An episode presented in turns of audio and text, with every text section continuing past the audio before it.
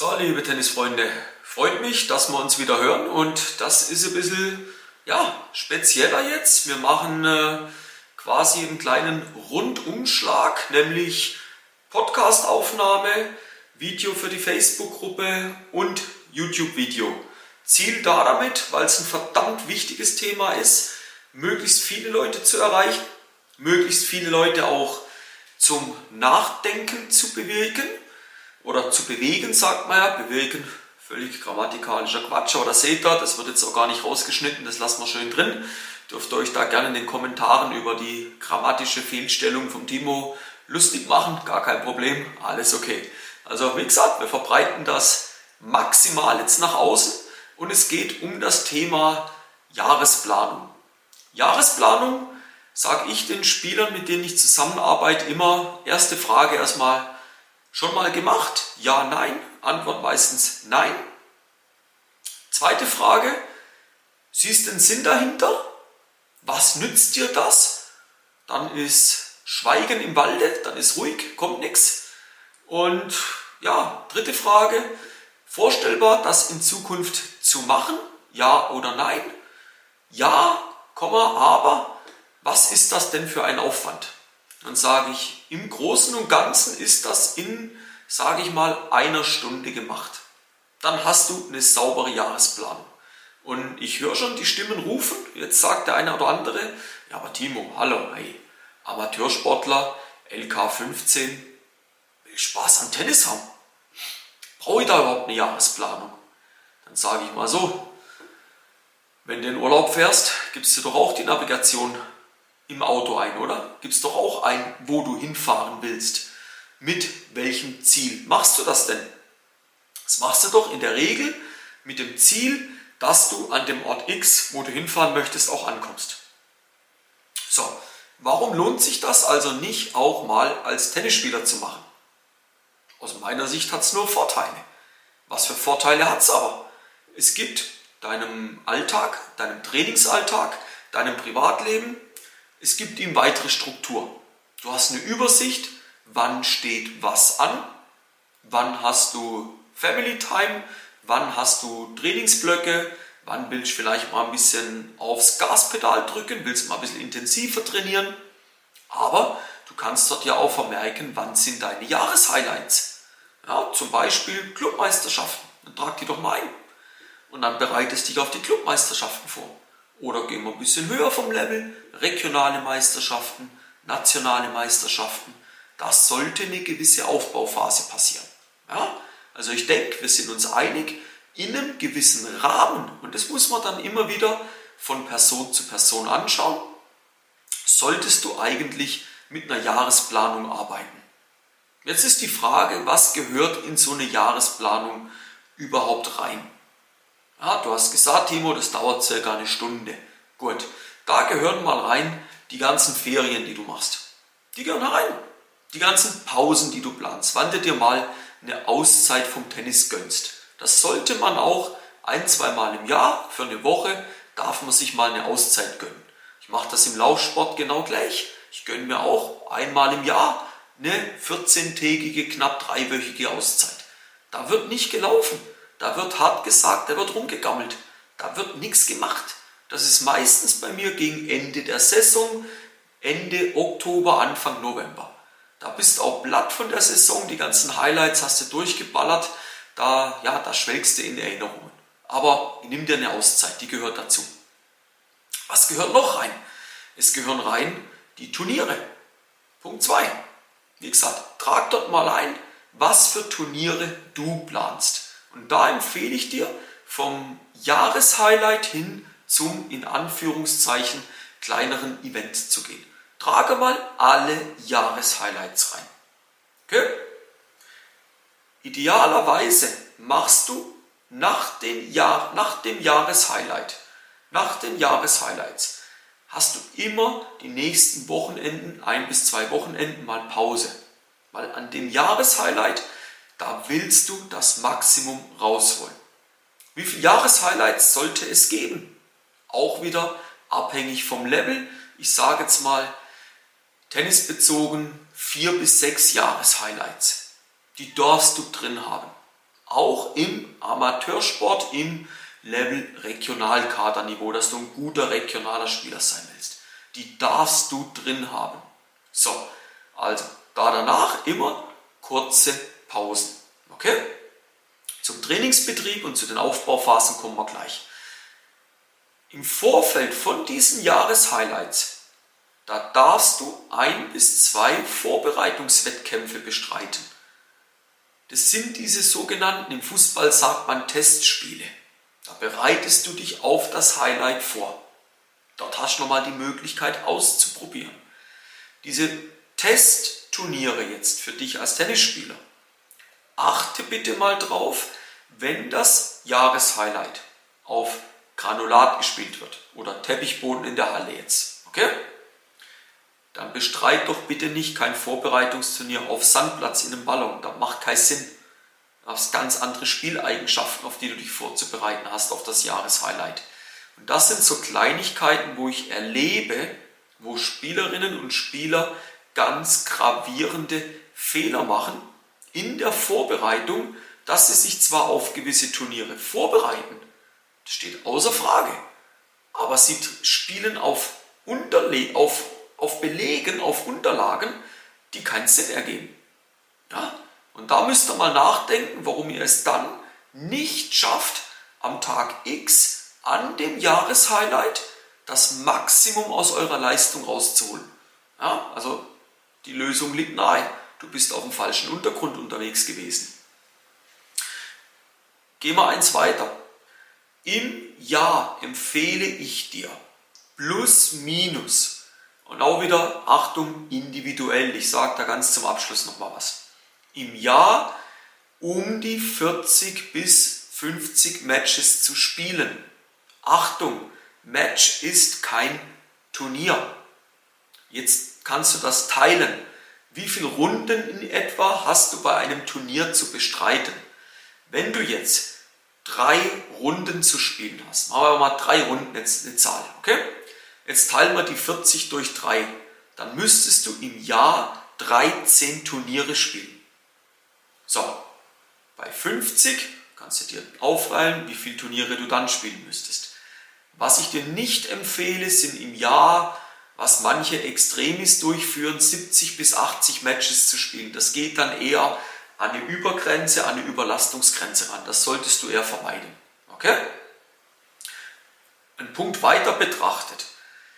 Diese Turniere sollten so aufgeteilt sein, ich sage dazu diese Drittelmethode, dass du schaust, dass du Turniere spielst, wo du im ersten Bereich gegen Schwächere spielst, in Anführungszeichen, da solltest du dich durchsetzen. Ja? Da kannst du aber auch mal gewisse Dinge ausprobieren. Okay? Die sollten so ein Drittel deiner Anzahl der Matches und Turniere ausmachen. Das zweite Drittel ist so 50-50, da entscheidet die Tagesform. Das sollte das Niveau deiner Gegnerinnen oder Gegner plus minus identisch zu deinem Niveau sein. Und da wird die Luft jetzt schon dünner, da musst du dich beweisen. Das dritte und letzte Drittel, da spielst du gegen oben. Das heißt, deine Gegnerinnen und Gegner sollten eher etwas stärker sein wie du.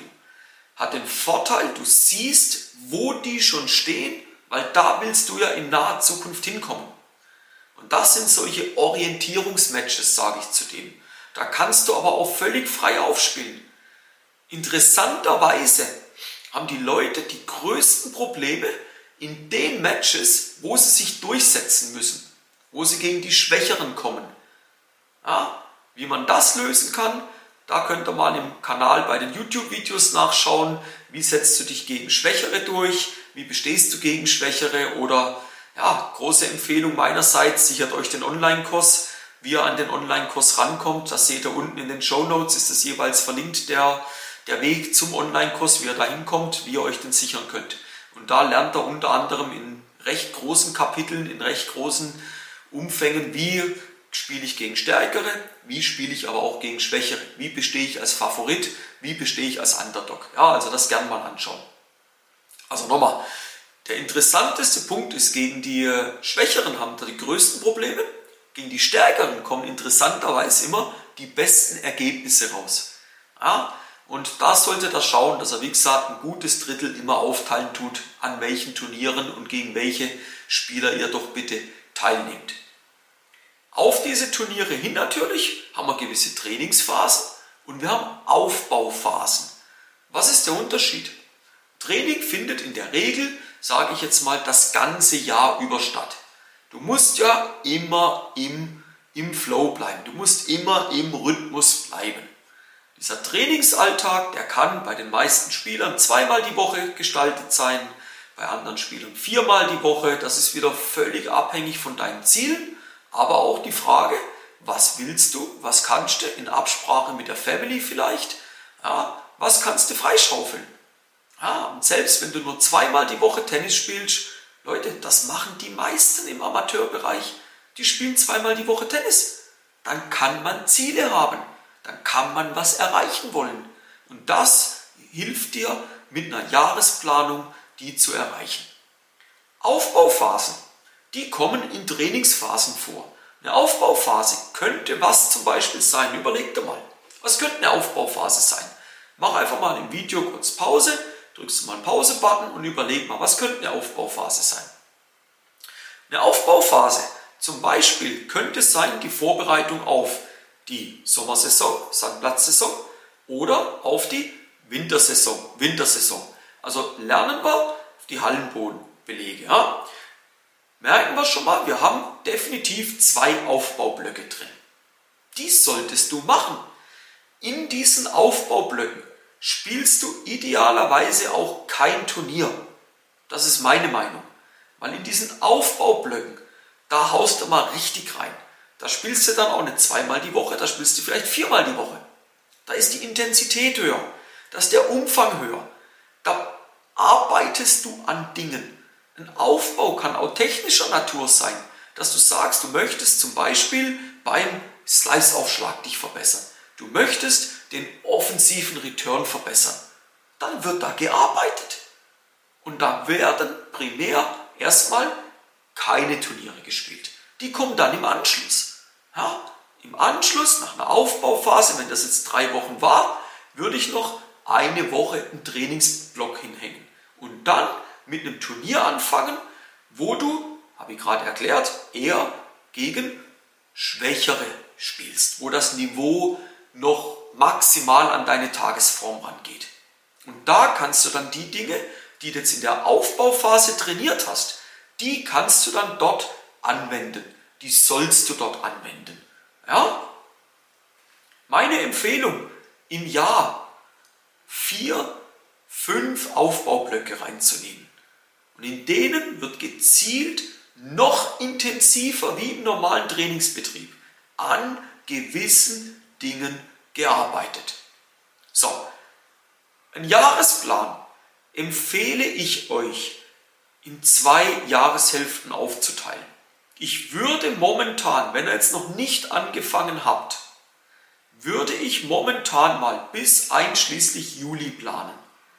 Es hat sich auch aus den vergangenen Jahren, wo wir gewisse Turbulenzen hatten, möchte da gar nicht näher oder werde auch gar nicht näher darauf eingehen, gezeigt, dass momentan Flexibilität enorm an Wert gewonnen hat.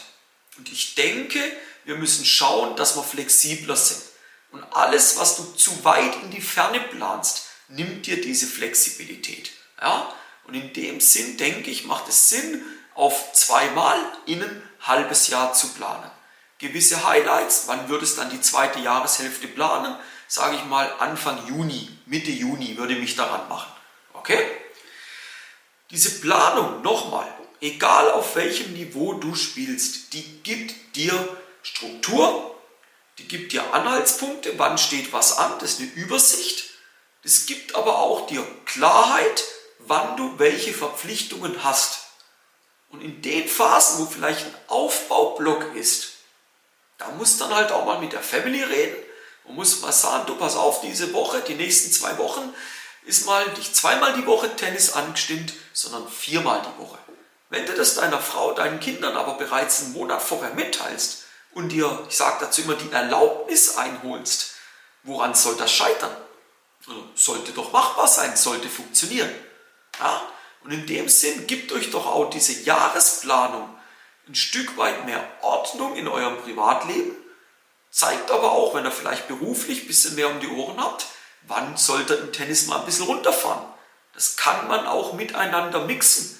Den beruflichen Part mit reinnehmen noch, auch eine Möglichkeit, um zu sehen, okay, wenn du jetzt zwei strenge Projektwochen hast, warum meldest du dich für ein Turnier an? Du hast zwei Wochen nicht trainiert, das geht nicht. Also ihr seht, diese Jahresplanung soll euch Struktur geben, soll euch Übersicht geben und könnt ihr parallel setzen, synonym betrachtet. Das ist das Navigationssystem. Dann kommt eine Baustelle, dann werdet ihr sie umfahren oder bleibt im Stau stehen, wie auch immer. Eure Entscheidung. Aber das Navigationssystem hat das Ziel, euch ans Ziel zu führen, den Weg zu zeigen.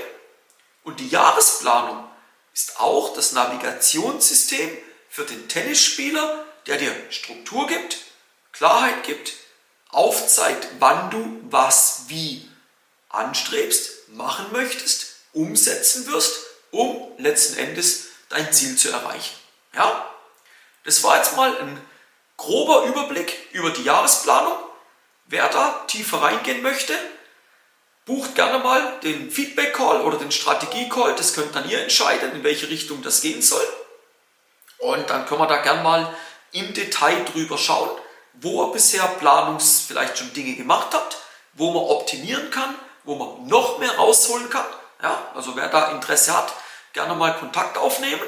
Und ansonsten die Kanäle abonnieren, Podcast-Kanal, YouTube-Kanal abonnieren. Gern auch an eure Kollegen, Kolleginnen weiterleiten, wenn er da sagt, hey, das musst du dir anhören, das was der Timo da von der Leine lässt, also das ist auch interessant für dich. Dann freut es mich, wenn er das an eure Kollegen, Kolleginnen weitergebt. Und in dem Sinn wünsche ich euch viel Erfolg bei der Planung. Es ist nie zu spät anzufangen. Und wenn ihr Hilfe braucht, ihr wisst, wo ihr mich findet. Und bis dann, bis zur nächsten Folge. Euer Timo von Tennis Tactics.